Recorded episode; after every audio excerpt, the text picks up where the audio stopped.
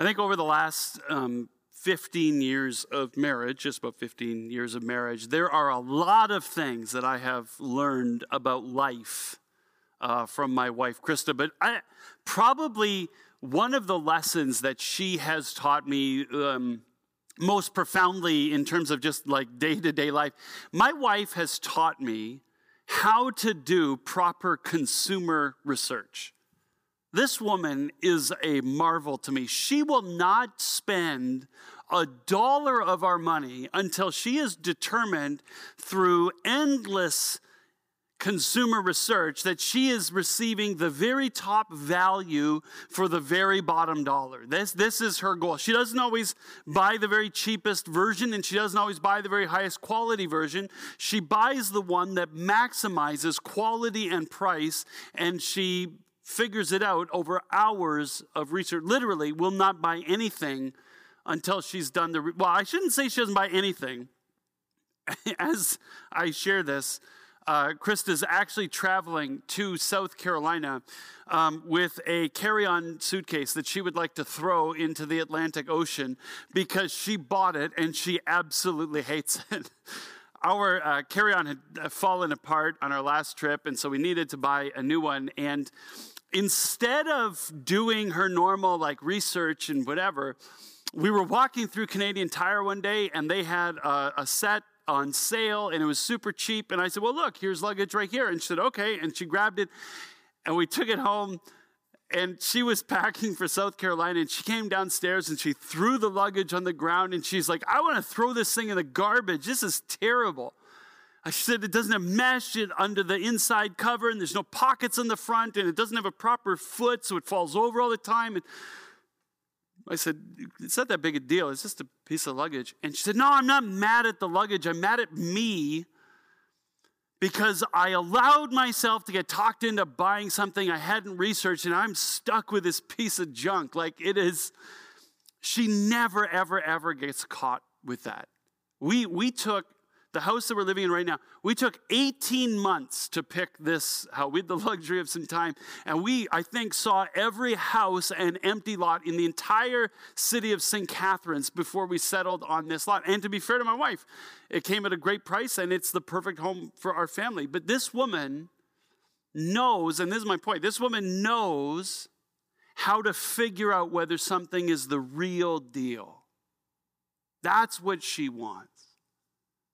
And I've watched her do this over the years, and I've sometimes thought to myself, wouldn't it be amazing if there was a way to figure out spiritually whether my faith was the real deal? What research allows me to figure out whether I'm living the kind of faith that God has invited me to live, to measure my maturity or my spirituality? And that's what we're going to talk about this morning. So we turn back to the book of James, and we're going to start reading from James chapter 1, verse 26. And in this passage we're going to look at this morning, James begins to unfold a couple of ways to think about our spirituality, to kind of get at the root of how genuine or authentic or mature is our spirituality really. And so this is the way James begins. In James chapter 1, verse 26, he says, "Those who consider themselves religious..." I'm just going to press pause right there because in our 21st century culture, there aren't too many of us who would like to consider ourselves religious. It's hard to know whether James is this a compliment or an insult? Is this a good thing, a bad thing? Because in our culture, quite frankly, people are running away from being religious. I read a sociological study, Dr. Joel Thiessen, guy out in Calgary, released a study in 2015 where he said that the second largest religious population, according to the 2013 census, the second largest religious population in Canada are the religious nuns, N-O-N-E-S, not N-U-N-S, the nuns, N-O-N-E-S, the people who would say on a census, my religious affiliation is none. I do not associate with any organized religion whatsoever. It's the fastest growing segment in the Canadian religious landscape. People who have looked at the scriptures, you know, just looking at through the lens of the church. People who have looked at the Bible and who say, that book makes me uncomfortable in ways. There's things in there that I object to. People who look at the tradition of the church, whether it's like the rituals and the routines, or whether it's the church's history of crusades or whatever, and they say that the whole tradition of it makes me uncomfortable. Or they'll just say, I don't like institutionalism. I don't like being put into boxes. Or they'll say, like, the religious violence and conflict that is always associated with organized religion. I just want to have nothing to do with the tribalism and exclusivity. There's us and them all the time. And people are just saying, I want nothing to do with it. They're choosing instead individualism. Like, I'm going to choose for myself what I think is spiritually true. And they're choosing sort of secularism or privatization, in that my spiritual life is just between me and God. It's nobody else's business. And this, where an increasing number of us, even emotionally, even within the church, we get uncomfortable considering ourselves religious, which is too bad, actually. In Thiessen's study, he cited some sources that seem to indicate that actually, instead of choosing to be spiritual but not religious, that actually the best way to be spiritual is to be religious. And what he means by that is that participating in some visible, external, religious ritual in a community of people who are sharing our religious convictions together, that's actually the most effective way to nurture and grow a sense of vital spirituality in you. So he would say, don't choose to be spiritual but not religious. If you want to be spiritual, be religious, but be it in the right way. Right? And we believe that wholeheartedly in our community. That's why we gather on Sunday mornings just like this as a whole community. And we pray to God with our words and with our songs. And we do spiritual practices together. And we expose ourselves to Scripture together. We listen to what God is saying to us. And we do it together in community. We gather together in relationships, in life groups throughout the week, where we show up and join in the conversation and just are real with each other about our spiritual journeys. We get involved in our anchor causes, like we've been talking about over the last month in the series Hope Lives. And if you weren't here to see it, you got to watch it. Where we're engaging in relationship with people who have less than us, both here at home and around the world, because friendship makes the difference for all of us. And we just genuinely believe that these sorts of sharing our faith life together in community in these ways actually grows us in our love for God, and it grows us in our sense that we're loved by God, and so we can love ourselves, and it grows us in the way that we love each other, and it grows us in the way that we love the world. And yet listen to what James actually says, the whole verse, because this is the kind of thing he's talking about too when he's talking about being religious, about sharing your faith life in community with others. He says, those who consider themselves religious and yet do not keep a tight rein on their tongues, they deceive themselves and their religion is worthless. James says there's a danger here. That there is actually a way of participating in the faith life of a community in a way that actually isn't genuine and authentic. It doesn't represent a genuine spirituality. That on the one hand, while a person, in order to be spiritual, should be religious, on the other hand, not everyone that's religious is spiritual. In fact, James says some people are just deceiving themselves. They're fooling themselves. The word in Greek kind of refers to something that has the appearance of reality, but there's no substance to it. Like a cloud. We just took our girls on a plane trip. For some of them, it was their first plane trip ever. Took them on a plane trip this fall. And it's sort of funny to watch the reaction of the clouds. The clouds look like real things until you're flying through them. You realize, oh, there's actually nothing here. James says some people's spirituality is like that. It appears to be something impressive because they're showing up for worship and they're participating in the community and getting involved with the poor, but there's actually nothing there if you inspect it closely. The word implies something that is purposeless or ineffective. It doesn't accomplish its goal. It doesn't do what it's supposed to. It's like a mirage, which promises water, but you show up and there's no water there to be had. And now It is ineffective at quenching your thirst. It can't do the thing it's supposed to do. The word implies sometimes that it is an offensive counterfeit of the real thing. And this is why people flee and avoid the church in record numbers, because of hypocrisy, because the church at times can become an offensive counterfeit of the real thing, of genuine spirituality. And so the question is, for those of us who are participating in the faith life of the community, how do we know whether or not we're living an authentic spirituality? Well, James, in this passage we're going to look at this morning, gives us two quick little litmus tests to test the sincerity and authenticity, the maturity of your spirituality. And the first one we've already read in verse 26, he says, if you cannot keep a tight rein on your tongue, you are deceiving yourself. You're just fooling yourself that you're more spiritual than you are. James says one of the most accurate ways to take the temperature of your or somebody else's spirituality is just listen to the way that they speak.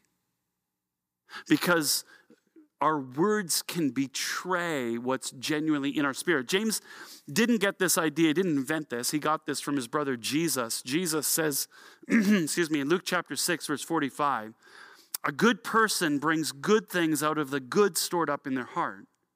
And an evil person brings evil things out of the evil stored up in their heart. For the mouth speaks what the heart is full of. What we betray with our words is the real deal about what's going on in our heart. We're like cups that are filled to the brim with water. When they get bumped, whatever spills out of them is the truth about what's inside of them. And sometimes the things that spill out in our words don't exactly resemble the character of Jesus. Right? Think about dishonest words, when we just say things that aren't true. Or we say true things, but we still intend to deceive somebody else. When Jesus says, I am the truth. Or I think about ways in which we speak the truth, but we do it without love. In gossip or in slander, the way that we backbite or we're malicious to people, the way we talk about people instead of talking to people. And Jesus says, no, I only speak in ways that build people up. I think so about some of the ways we speak that tear people down, our angry words, our violent words, the sarcasm, and not the good kind that's funny, because sarcasm is like my love language, but the bad kind that actually just hurts people. Abusive language, bullying language. Jesus says, no, I'm gentle and humble in heart. The word humble makes me think of all the arrogant language, the boasting, the bragging, the self-centered talk, the how much we make it about us. So all sorts of ways in which our speech betrays the fact or puts on display the ways in which our heart isn't yet aligned with Jesus. Grumbling and complaining, another one. The evidence of the Holy Spirit's activity in your life is joy and giving thanks in all circumstance. James has already talked, actually, we've talked a couple weeks, several weeks ago, but two ways that James brings this up. He talks about the arrogance of opinionatedness. If there's a person who has an opinion about everything, from politics to climate change to cannabis to vaccinations to breastfeeding to theology and church, they always have an opinion about everything, and they're always at the ready to rant about it to everyone who will listen. That kind of arrogance is just not consistent with a community that resembles Jesus. Or the arrogance of contentiousness. The person who, when confronted with an opposing opinion, immediately gets angry and has to fight, no holds barred, to the death, shouting the other person down until they can demonstrate their dominance and make sure that everybody knows that they're right and everybody else wrong. These are ways of speaking that are just inconsistent with the person of Jesus. But I think James has another, when he talks about keeping a control of your tongue, there's another thing that he's thinking about. It's not just destructive words. I think he's thinking about empty words. The ways in which our religious or our pious or our spiritual talk doesn't really amount to anything because it doesn't line up with our life, right? There's a proverb in the Bible that says, with hard work, there's always a profit, but mere talk leads to poverty. If all you do is talk a good game, it actually leads to nothing. It leads to your own destruction. There has to be action to back up the talk.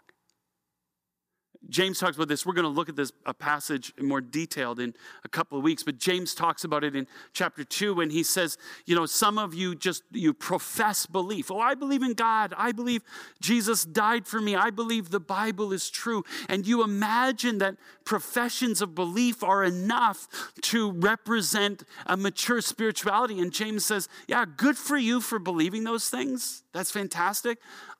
So do the demons, and it doesn't help them.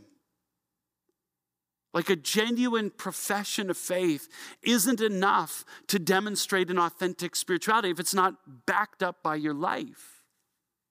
Or James will talk about people who will offer pious platitudes to folks who are hurting and hopeless and helpless. You know, the language he uses, you see someone in desperate material, physical, financial need, and you say, oh man, I feel bad for you.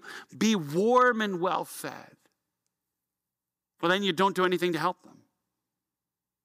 James says it's ridiculous.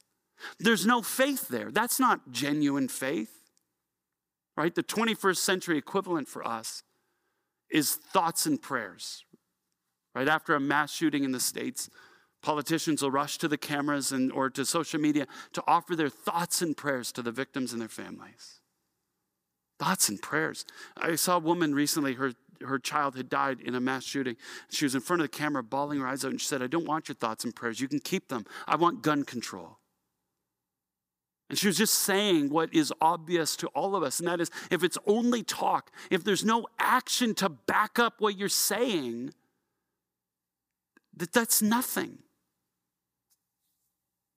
I think of ways in which we've nurtured that in the church. But telling people, for example, that in order to become a Christian, all you need to do is say the sinner's prayer. Dear Jesus, forgive me because I'm a sinner. Oh, good. Now you're a Christian and you're going to heaven and no one can ever take that away from you. No, those are just words. If they're not backed up by a life, it's just empty talk. I think about the ways in the church that we muse and debate and talk about theology, or we muse and debate and talk about the church. But if you're not engaged in a vital spirituality, if you're not meaningfully participating in the life of the church, it's just talk. They're just words. There's nothing to it.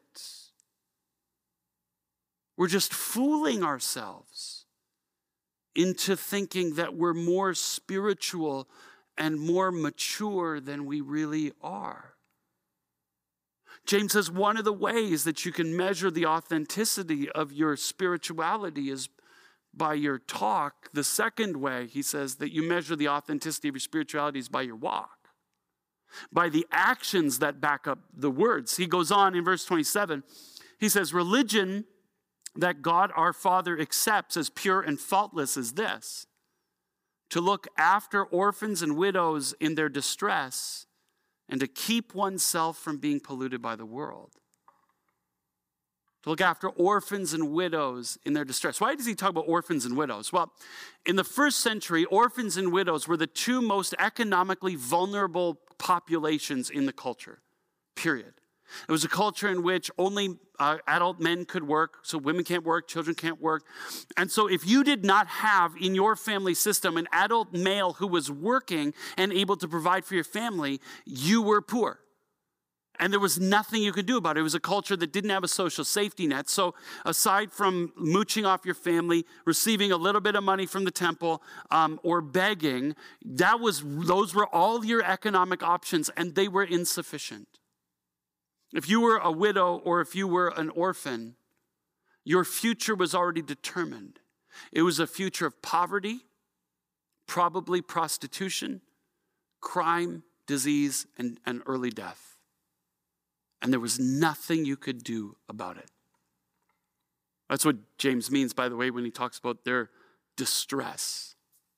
It's a word that means to be squashed, to be crushed, to be pressed or depressed. It's a word that described people who were stuck or trapped like an animal in a cage. They were trapped in their circumstances. It was a word that was used to describe people who were being bullied and attacked and oppressed by others. And James says, the person who has a genuine spirituality, the kind of religion or religiosity or spirituality that God recognizes as genuine and real, is the kind of spirituality that in a situation like that is willing to step in the gap and fight for those who can't fight for themselves. Actually, to be the presence of God for that person. It's interesting to me, the passage says religion that God our Father finds pure and faultless. Why call him God our Father? Well, the thing that orphans and widows have in common is that they're missing a father figure. There's a gap where that person should be. And this is what God says about himself in Psalm 68, verse 5. It says, a father to the fatherless and a defender of widows is God in his holy dwelling. God says, when you don't have that figure in your world, I will step in and I will be that for you. And it is through the community called the church, the community of faith, that God invites us to step into the gap, to step into that role, to be the loving, rescuing presence of God to people who are helpless and hopeless and in desperate need. James says, if your religion, if your spirituality doesn't look like that, it doesn't look like anything that God recognizes. He goes on. This is the second thing he says about this. Religion that God our Father accepts as pure and faultless is this: to keep oneself from being polluted by the world. Keep oneself from adopting the value system of the world, by living by the world's rules and values. Well, which rules and values is James talking about? Well, if you just read what James writes, one of them we've already talked about a couple times this fall. This idea that money and stuff is really the answer to all of life's problems, that a life of comfort and ease is our purpose and our goal. The idea that we will commit ourselves to having and accumulating as much stuff as possible. James has already said, if you realize the value of what it means to live in a relationship with Jesus Christ, you would gladly give away everything you have in order to obtain it. We talked about the value of the danger of wealth to a life of faith and the value of radical generosity that lowers our definition of enough so that everybody can have enough. Looking ahead to passages we're going to unpack in the new year, he talks about the kind of selfish ambition that wants its agenda, that wants to get its own way and will stop at nothing to get it, no matter who gets bulldozed and hurt in the process. That's the world's values. It talks about the kind of pride or arrogance that puts its own interests ahead of everybody else in order to feed its own desires and pleasures. In other words, when James talks about not being polluted by the world, what he's talking about is not being polluted by the very kinds of values that would interfere with the lives of people who are genuinely called to be committed to serving economically and in relationally and in every other way those who have less, the disenfranchised, the poor, the marginalized, the forgotten and ignored by society, the very hard attitudes that make it harder for us to choose to care for the orphans and the widows, to act justly and to love mercy, and to have that be how we walk humbly with God. James says, if you're not doing that, you're not living a spirituality that God recognizes. And that's sort of James's point. That at the end of the day, by our talk and by our walk, by the things that we say and the things that we do, we demonstrate the depth and strength and maturity of our spirituality.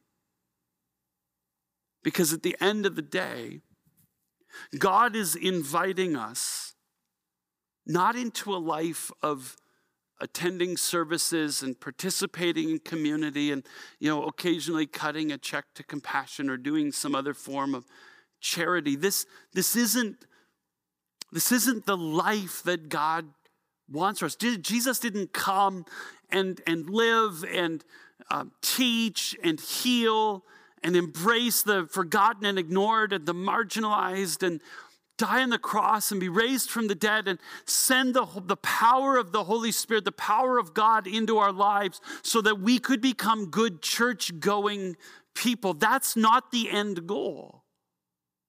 He's inviting us into worship, and he's inviting us into community, and he's inviting us into relationship with the poor, because this is how we grow in our love for God and our love for ourselves and our love for each other and our love for the world. And this is how he fills us and grows our spirituality, of course, but that's not the end goal. That's not what it looks like to live a mature, healthy, vibrant spirituality. Jesus didn't come so that we could be, or so that we could play church together. To go through these motions to impress God or impress each other or to impress ourselves with how spiritual we are.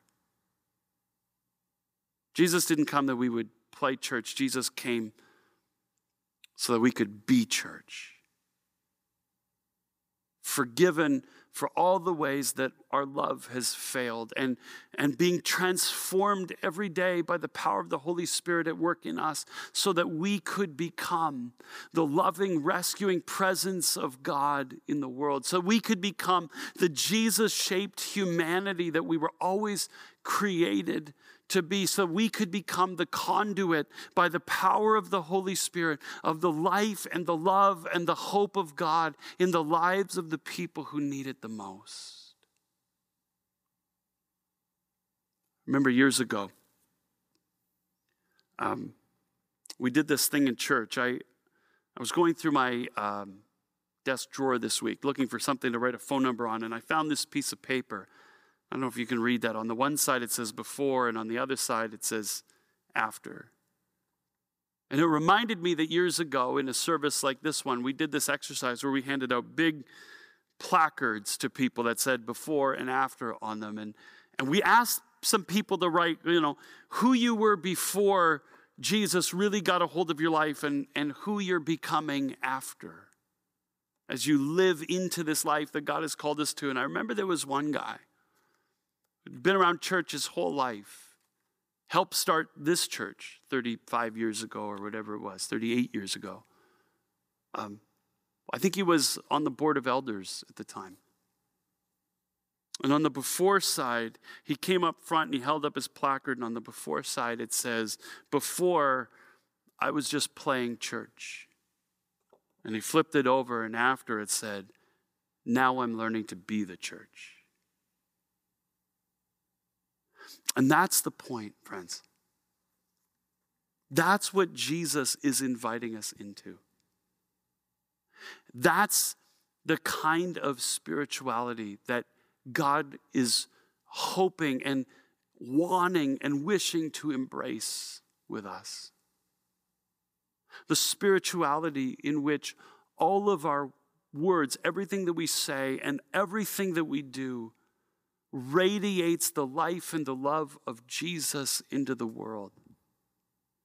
And only Jesus can do that in us. So join me as I pray that God would, through Jesus, in the power of the Holy Spirit, help us become people who don't just play church, but who are the church in everything we say and do. Let's pray.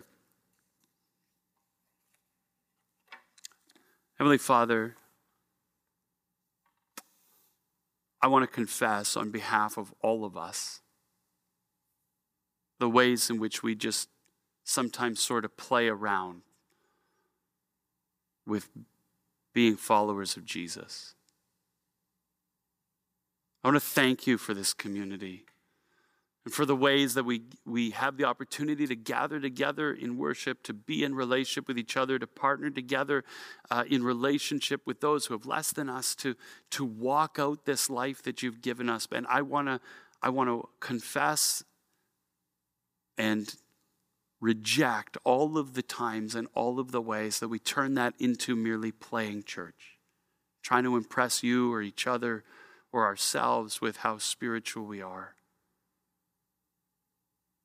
God, would you fill our hearts with the power of your Holy Spirit to transform the way that we speak to each other and about each other? And would you fill our hearts? Would you break our hearts for what breaks your heart, which is the plight of those who are being broken by this world?